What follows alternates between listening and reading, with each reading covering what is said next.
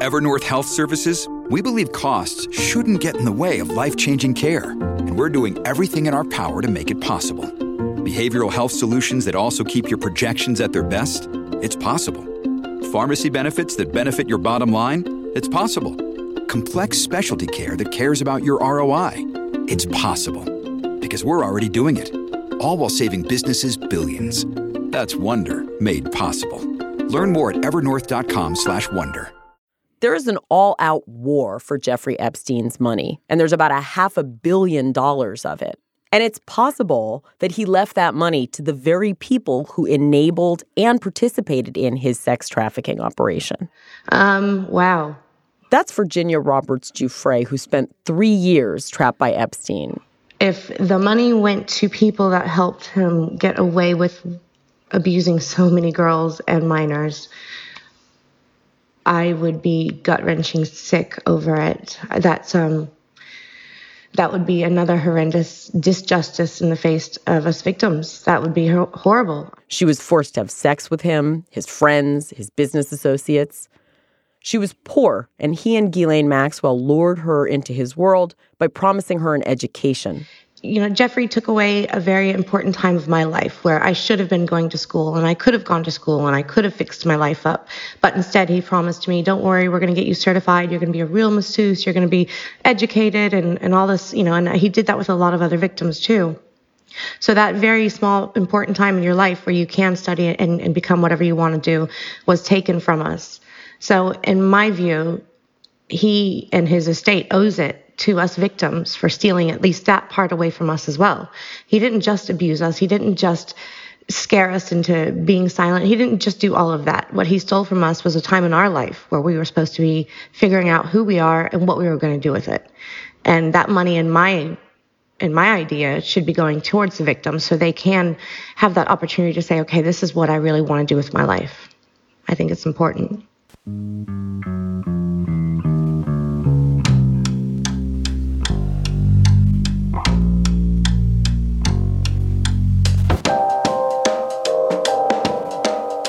I'm Ariel Levy, and this is Broken, Jeffrey Epstein. I'm going to mention at the top here that we're shifting our show to an every other week schedule. This week, we're going to talk about Epstein's money.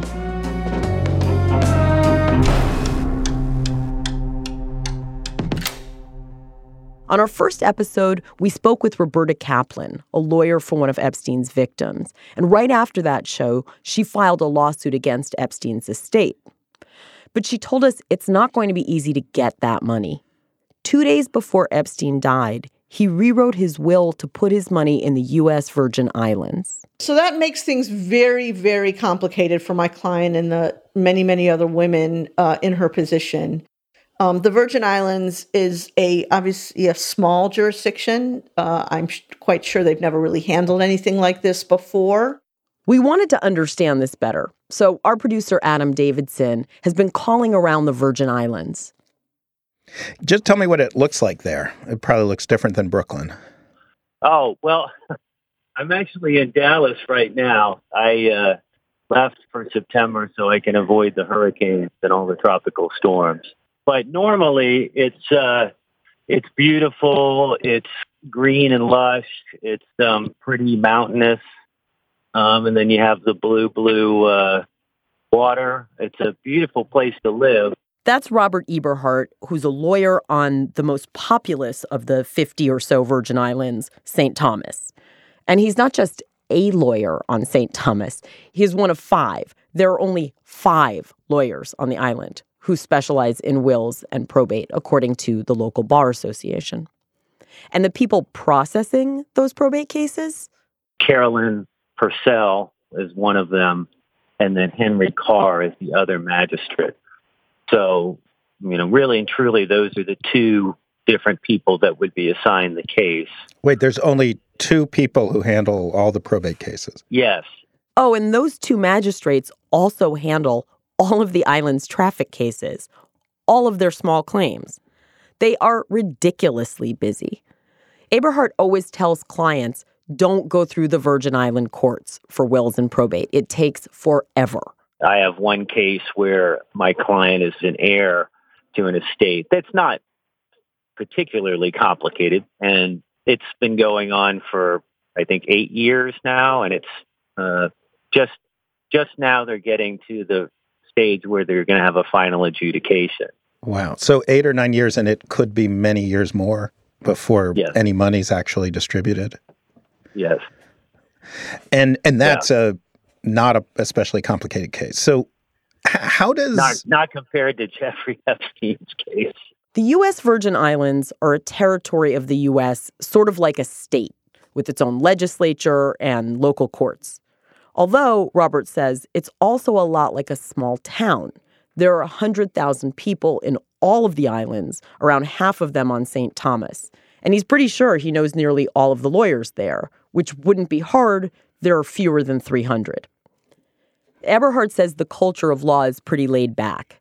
People on island, as he calls it, often avoid the courts when someone dies. You'll have a case where the grandparents and then the parents passed away and the grandchildren have been living on the property for, you know, 30 years and they haven't gotten around to probating it yet. Wow. And so then you have a incredibly complicated Are you serious? situation. So th- it might be multiple generations and then some like second cousins yeah. start saying, "Wait, no, I own this land. No, no, I own this land." And yeah. And they have to go yep. back like multiple generations to figure out wow. Cuz nobody wants yep. to bother even with a regular case. Right. Yeah. And that that happens quite frequently. But that makes things that do get to court even more complicated. By the time something is before a magistrate, it might involve a complex stew of family history with decades old, poorly remembered verbal agreements. Eberhard says it's hard to imagine the Epstein case coming into this system. It would be a huge and complex case in New York, a city filled with thousands of lawyers used to billion dollar disputes throwing a half billion dollar mess of complex finances and hundreds of competing interests into a system that can barely handle a simple will is unimaginable. Eberhard isn't even sure where all the incoming lawyers would stay. There's not a lot of hotel rooms right now because of the hurricanes of 2017. Like the Ritz still isn't open again. You know, uh, the Marriott's partially open. There are also some basic fairness questions. Jeffrey Epstein was deeply embedded in the business and power structures of the U.S. Virgin Islands. Everybody knew about Epstein. He's pretty notorious. Like, I never saw him around, and I was surprised at how many businesses he was involved in. So, for instance, his office manager of one of his businesses was um, uh, Cecile de Jongh, who was the wife of the former governor, or two governors ago, John de Jongh. So the guy owns two islands. He owns several big businesses on the big island.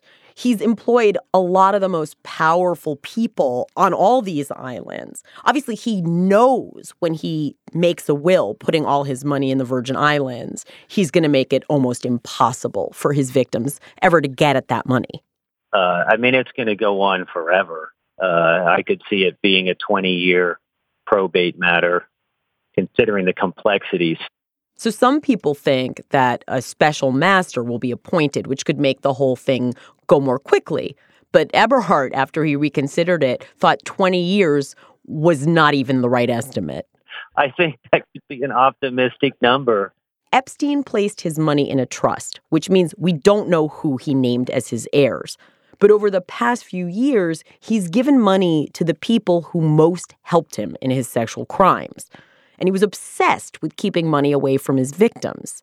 So it seems reasonable to think that his trust will reward co conspirators and encourage them to keep silent. And a well written trust could provide them money right away, long before the will and probate are finalized. So the longer the case drags out, the better it is for Epstein's side and the worse it is for the victims. But there is another possibility, a much quicker solution. So I would argue the government would be entitled to every dime. That's Paul Pelletier. He was a federal prosecutor in Miami for decades, and he spent a lot of his time taking money away from criminals. He eventually became head of fraud for the Department of Justice, and he's also our legal analyst. He says there's a way for Epstein's victims to avoid the Virgin Islands, avoid the whole process of wills and probate. If Epstein got his money illegally, then it might not be, technically, his money. It might be the US government's money. So then his will is irrelevant. The money isn't his. In the United States, tainted money is any money that is the proceeds of a crime. So if you have a fraud case and you steal money from people, any money that you steal from people is tainted money. From the government's perspective, the statute of limitations never applies to tainted money once the government has obtained a judgment against that money. If Epstein got his money as part of a crime, and the key here is a crime that was prosecuted successfully by the government, his money can be seized even if that crime occurred decades ago. Paul has dealt with this before. He went after a drug trafficker named Julio Cesar Nasser David, who was one of the heads of the Colombian North Coast cartel. As a prosecutor, I went after drug money. So the money that I seized in 1996 which was deposited in 1978 as drug proceeds, had grown exponentially because it was invested in in you know equity accounts. I got every dime of it. Um, I, I was able to seize every dime of it because it was originally tainted money. This wasn't some small time operation. Paul and his team were able to recover 200 million bucks. The case even made it into the Guinness Book of World Records because it was the largest drug cash seizure ever at the time. Let's say you steal a million bucks and invest it in a legitimate business, and then that business grows and is worth hundreds of millions. The government can still seize all that money because it has all become tainted by that original crime. The trick, though, is that original crime has to have been prosecuted successfully. Since everything in this Epstein story is so nuts, this is nuts too it looks quite likely that his wealth originally came precisely that way. He got it as part of a major crime that was, at the time, prosecuted, and the money was identified as tainted. He got away while other people went to jail, but his money can't shake the taint of that illegality. So that means that with a bit of work, the government might be able to seize his wealth quickly and distribute it as they see fit. They have a, a lot of leeway. It goes into an asset forfeiture fund, and there are rules about that asset forfeiture fund, but typically restitution to victims is the primary objective of that fund. Hey, it's Kaley Cuoco for Priceline. Ready to go to your happy place for a happy price? Well, why didn't you say so? Just download the Priceline app right now and save up to 60% on hotels. So, whether it's Cousin Kevin's Kazoo concert in Kansas City, go Kevin, or Becky's Bachelorette Bash in Bermuda, you never have to miss a trip ever again. So, download the Priceline app today. Your savings are waiting. Go to your happy place for a happy price. Go to your happy price, Priceline. This episode is brought to you by La Quinta by Wyndham. Your work can take you all over the place, like Texas. You've never been, but it's going to be great because you're staying at La Quinta by Wyndham. Their free bright side breakfast will give you energy for the day ahead. And after, you can unwind using their free high speed Wi Fi. Tonight, La Quinta. Tomorrow, you shine. Book your stay today at lq.com. So the victims can get the money now and avoid the whole Virgin Islands mess. Well, that would work out well, Adam. That's our producer, Adam Davidson, who's back with us, and he's going to tell the story of how Epstein first got rich. Thanks, Ari. The story starts in 1987 with a guy named Steven Hoffenberg. He's in a ton of trouble. He was this wildly rich man. He had jets and limos. He was pretty soon going to start plans to buy the New York Post. But he had this problem, which turned out to be a big problem. He was committing crimes, though Hoffenberg prefers to use a different term. We were stuck in this accounting estimation problem, what they call illegality. The accounting estimation problem, as he calls it, that thing the rest of us call illegality, was that he was lying. He was lying about how much money his company was going to bring in. He was doing that so that he could convince investors to give him more money than he would have if he told the truth.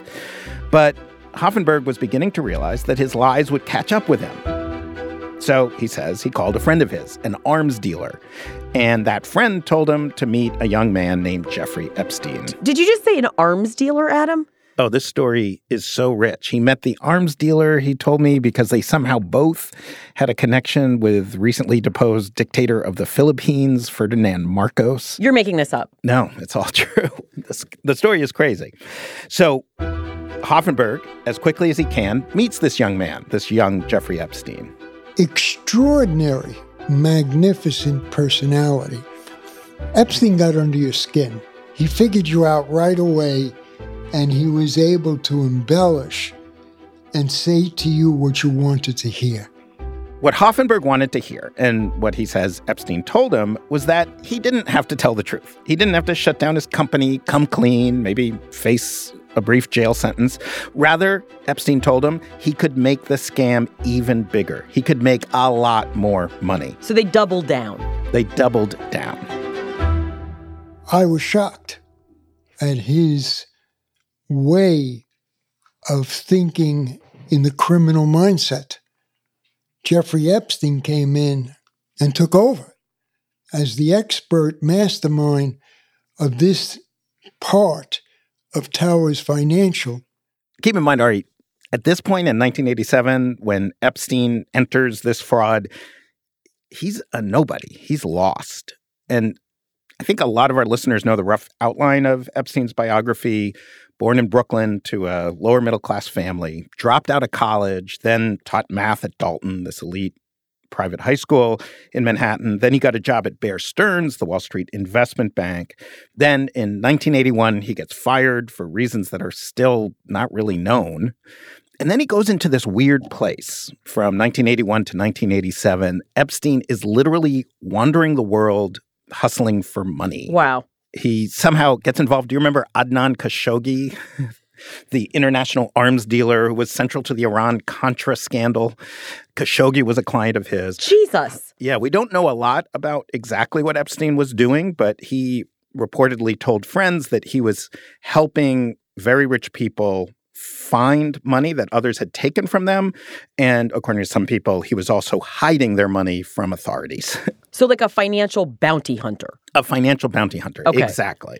And somehow, doing all that work, he emerges completely broke. He had made a lot of money, but. He was always living above his means, and he was always spending more money than he earned. In the job he had, he was paid well and he drew expenses. The money was spent on his high lifestyle, his fast lane living. Jeffrey Epstein loved the fast lane lifestyle.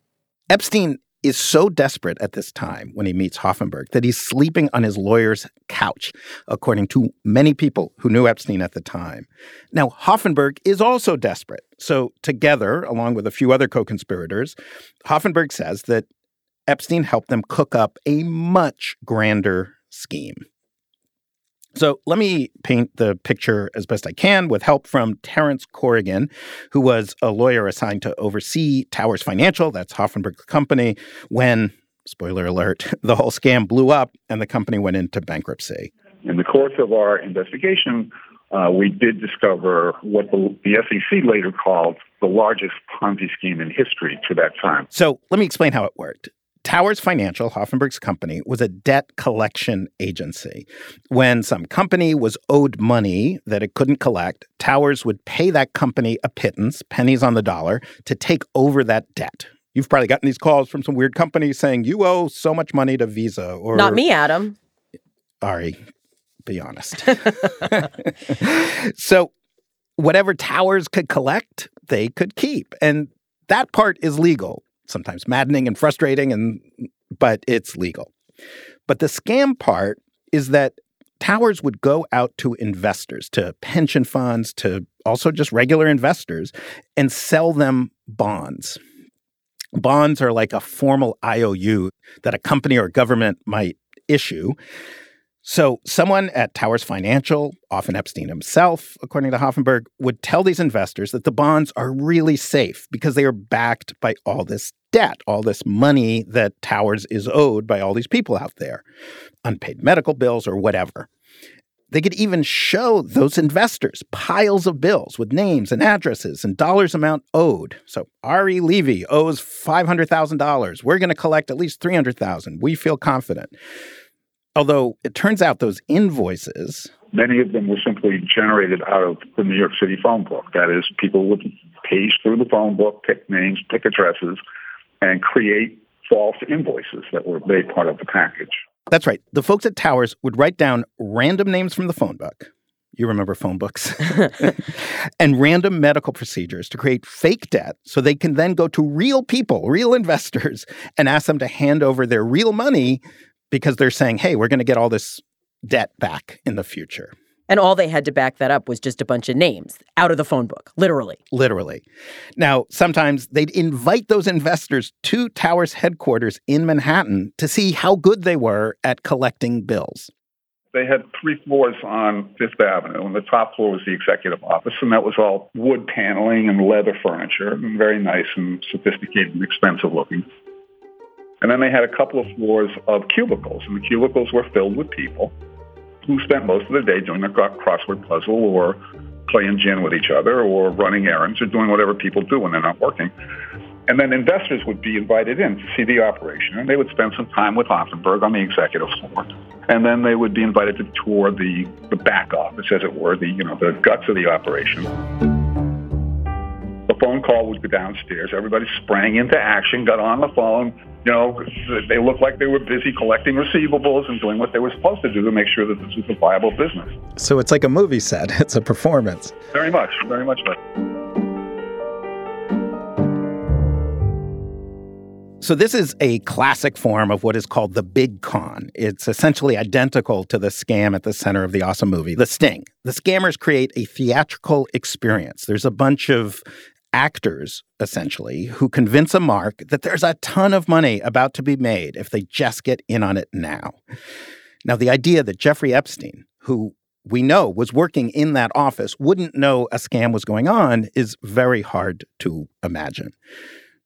And in fact, with the Towers fraud, there's an added level of difficulty because they also had to do all the formal work of issuing bonds, which is really hard when you actually have real collateral to back up a bond, but it's even more difficult when you have to make it all up. They had to create these long legal documents that would be reviewed by securities lawyers, government regulators. Now, Hoffenberg says he didn't know how to do any of that.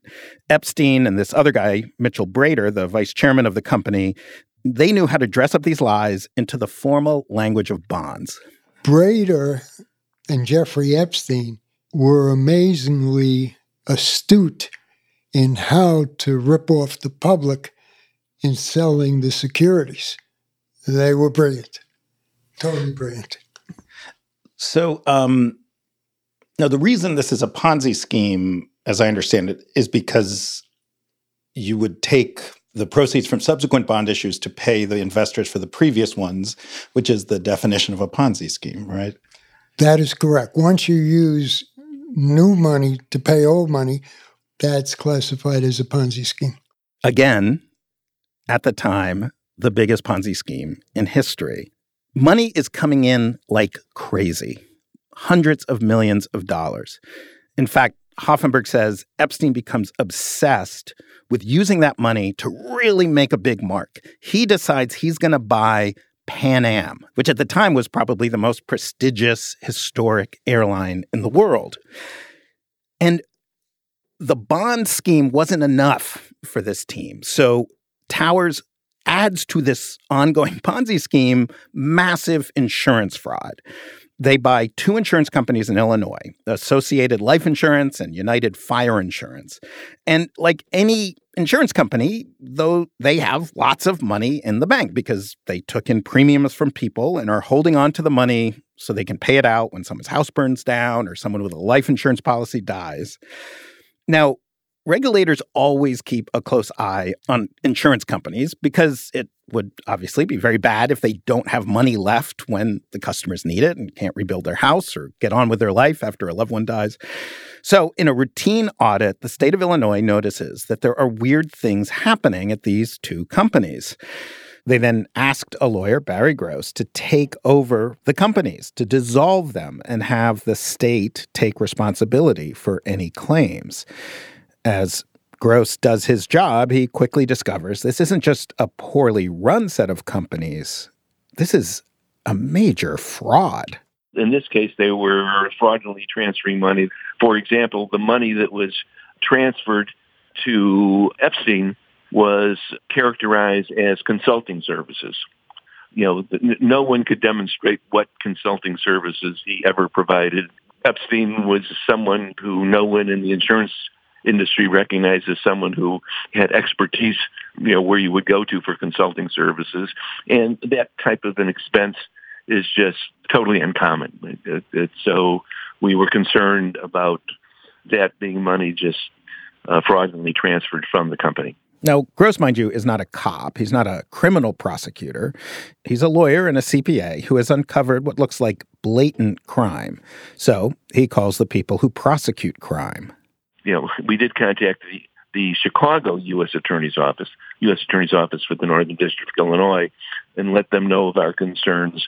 They started the investigation here, but it clearly the, the companies were being managed out of New York, and so they ultimately transferred it to uh, the New York office of the district attorney uh, of the U.S. Attorney's Office. Now, in Chicago, Epstein's name kept coming up. It came up in Barry Gross's investigation. And then, according to some great reporting in the Washington Post, Epstein's name also came up in grand jury testimony in Chicago in 1993, which identified him as the mastermind of the whole scheme. So but he's like a Zelig of crime. If there's a crime, he's there. It is incredible to you couldn't make up this character. He was involved in some of the shadiest aspects of our financial system. The wild days of Wall Street in the early 80s when deregulation is creating just this free for all, the shady world of arms dealers and money laundering in the mid 80s, this massive Ponzi scheme, even later, we'll get to this in a later episode, becomes the head of a major subprime lending operation that was part of the toxic assets that brought down the global economy. He's like a villain in eight different movies. If you made up this character, you'd have to tone it down. You'd have to tone it down, exactly. But in this case, Epstein slips away. He kind of disappears from the whole Towers operation before things start getting really bad. And then there's this early investigation in Chicago. They transfer the whole investigation to New York, to the Southern District of New York, because Towers is based here. And somehow in that process, Epstein's name disappears. Prosecutors here don't bring him up ever again. What happens to Hoffenberg? Hoffenberg is sentenced to 20 years in prison. he serves most of it. Mitch Brader and another Confederate are also convicted. But Epstein isn't, as far as we can tell, even looked at. And I should say we're still looking into this, we're still reporting, but as far as we can tell right now, this was not a case of Epstein being protected by powerful figures or treated in a special way like he would be years later with his case in Florida. He just gets lucky. He was lucky and maybe a little savvy. He was never on the payroll of Towers. He was a consultant, and all the co conspirators who were actually on the payroll were loud and easy targets. So prosecutors focused on them. But even though Epstein was never convicted of this crime, if you remember what Paul Pelletier told us, that doesn't matter because the money he got from the scam, and we know for sure he got money, was tainted by the crime. All of that money was identified as tainted money forever. And if that money was used to fund his future businesses, then that money is tainted too. Now, that would even be true if Epstein wasn't a participant in the fraud, if he was an innocent dupe who just somehow got paid by this Ponzi scheme. Probably the best example that we have of that is in the Madoff Ponzi scheme. So that's Paul Pelletier again, that former prosecutor. And the Bernie Madoff example is very telling. As with any Ponzi scheme, Madoff was using future investments to pay off earlier investors. And one of those lucky investors was a hedge fund manager named Stanley Chais, who got around $1 billion from Madoff. He died and left his money to his widow the government was pursuing those funds, even though the wife had nothing to do with the crime, was in sole possession of the money, um, but the money was directly linked to Madoff's Ponzi scheme. So even if he was innocent, if authorities can show that some significant portion of his wealth originated in the tower's fraud, the government can seize it. But we obviously don't think that he was innocent of wrongdoing. And remember, when Jeffrey Epstein met Stephen Hoffenberg in 1987, he was broke. When he stops working with him around 1991, Epstein is wildly rich. He was becoming the man who had so much money, he was able to live this life of complete disregard for the law. Now, the other thing that happened that's important in that same time period is he also met Les Wexner, the owner of Victoria's Secret. And uh, probably as listeners to this show know, everybody's trying to figure out what his relationship with Wexner was and how much money he got out of that relationship. So, right now, we don't know how much of Epstein's money came from the tower scam and how much came from other sources. Now, Hoffenberg told me Epstein made hundreds of millions of dollars from towers, but it's hard to take Hoffenberg at his word. I mean, he is a convicted fraudster who is seeking to rebuild his reputation. And it must be a great temptation to say, hey, everyone, you know the most hated man in the world? He actually did all the crimes that I pled guilty to. But we do have clear documentary evidence that Epstein received hundreds of thousands of dollars from the scam, written out to his name in records. And obviously, when you're running a massive multi million dollar scam, you don't normally write checks to yourself in your name. So we can assume that he made many millions of dollars from the scam. But to this day, we don't know how much. Now, the reason it's important to know how much is because for prosecutors to seize all of his wealth, to avoid the Virgin Islands mess, they need to show sort of a chain of custody. They need to show that the money he has today, the money he left in his trust, originated in this crime. Now, there's another avenue also, which is to show that the subsequent money was also part of crimes. Because in theory, it's possible that the second he left Towers, he never again did anything illicit. I called Diana Henriques. She's a legendary financial reporter. She was at the New York Times for a long, long time. And she actually covered the Towers financial fraud and later became one of the only reporters who Bernie Madoff would talk to when he was in jail. There's this great HBO film starring Robert De Niro about their relationship. She has known a ton of con men and Ponzi schemers, and she's made it a big project to understand how they think. And I asked her how likely it is that Epstein's wealth after the Towers fraud, after all the other things he had done, came from legitimate sources. Well, you know, con men are going to con. That's um, part of the allure. I mean, one of the most confounding things about writing about con artists uh, is that in almost every single case, these are people who could have been enormously successful as honest people. They're so smart, so attractive, educated, uh, creative, inventive, all of those things that if those had, traits had been applied honestly, they almost certainly would have been successful. And there's some very interesting sociological research uh, that suggests that it is the thrill of putting something over on people that makes the crooked life more attractive to con men than the straight life, in which they likely could have been just as successful. So tell me how addicted Jeffrey Epstein was to that elixir of getting away with it, and I'll tell you how likely it was that he went straight after his dealings with Steve Hoffenberg. I think the evidence is overwhelming, at least in terms of his personal morality and personal life, that um, the thrill of getting away with it was overwhelming. So I find it very hard to believe that if you look at his financial behavior, that it would have followed any different arc. I think the thrill of getting away with it was part and parcel not only of his sexual life, but his business and financial and professional life. And part of the lesson he may have learned from Towers Financial is you can get away with it. You do get away with it. You do get away with it. That was, I mean, he skated past that scandal successfully. Wow. Adam, you've just blown my mind. So so so now what happens? Well, I think what the victims want to happen, what I think would probably be a great thing to happen, is for federal prosecutors to go through the records of Towers Financial. As far as we know, and this shocked me, it's very likely that nobody ever went through all the records of Towers Financial to figure out exactly what Epstein's role was and exactly how that money was distributed. So even though they've gone through it enough to to get Hoffenberg in jail, it doesn't mean the government has already gone through all the documents and figured out exactly where every dollar went.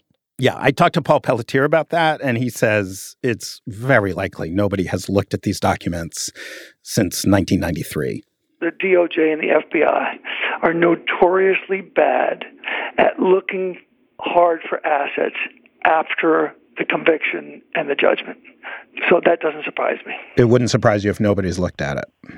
That's correct. All right. Do you think we could find it? It takes work, man. You're not going to get any uh, newspaper headlines for that kind of work. You will now. Well, maybe. So, can we look through those files? So, that is what I'm trying to do right now. I've become obsessed with wanting to look through those files. And the answer I've gotten so far is maybe.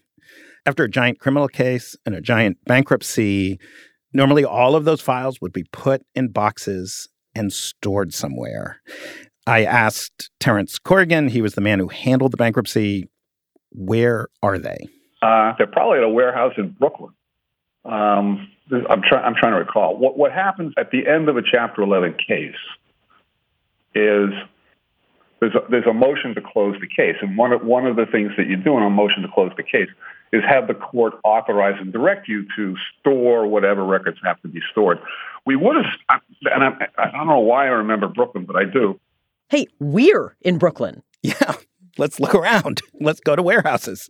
Um, we are trying to figure out where they could be. It's weirdly hard to find. And someone else told me, no, no, they're not in Brooklyn. They're actually in a warehouse in St. Louis. So hopefully on a future episode, we will say, here are the records. We live from St. Louis. Live from St. Louis. Or, or maybe in our own Gowanus. basement. Yeah. yeah. All right. So to sum it all up, if someone can show that Epstein's wealth was based on this fraud, the government can seize his money and give it to the victims. What happens if they can't show that? If they can't show that, then the victims are stuck with the Virgin Islands and what sounds like an already overwhelmed court system. As I mentioned, there is talk in the Virgin Islands that they might appoint a special master. They might try and consolidate all the claims to make Okay. things go quickly, but it's still going to be a very, very long, very slow process. All right.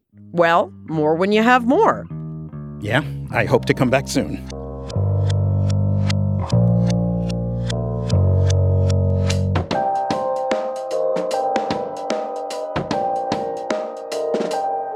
Broken, Jeffrey Epstein, is produced by Three Uncanny Four Productions. Our senior producers are TJ Raphael and Krista Ripple. Dan Bobkoff is our showrunner.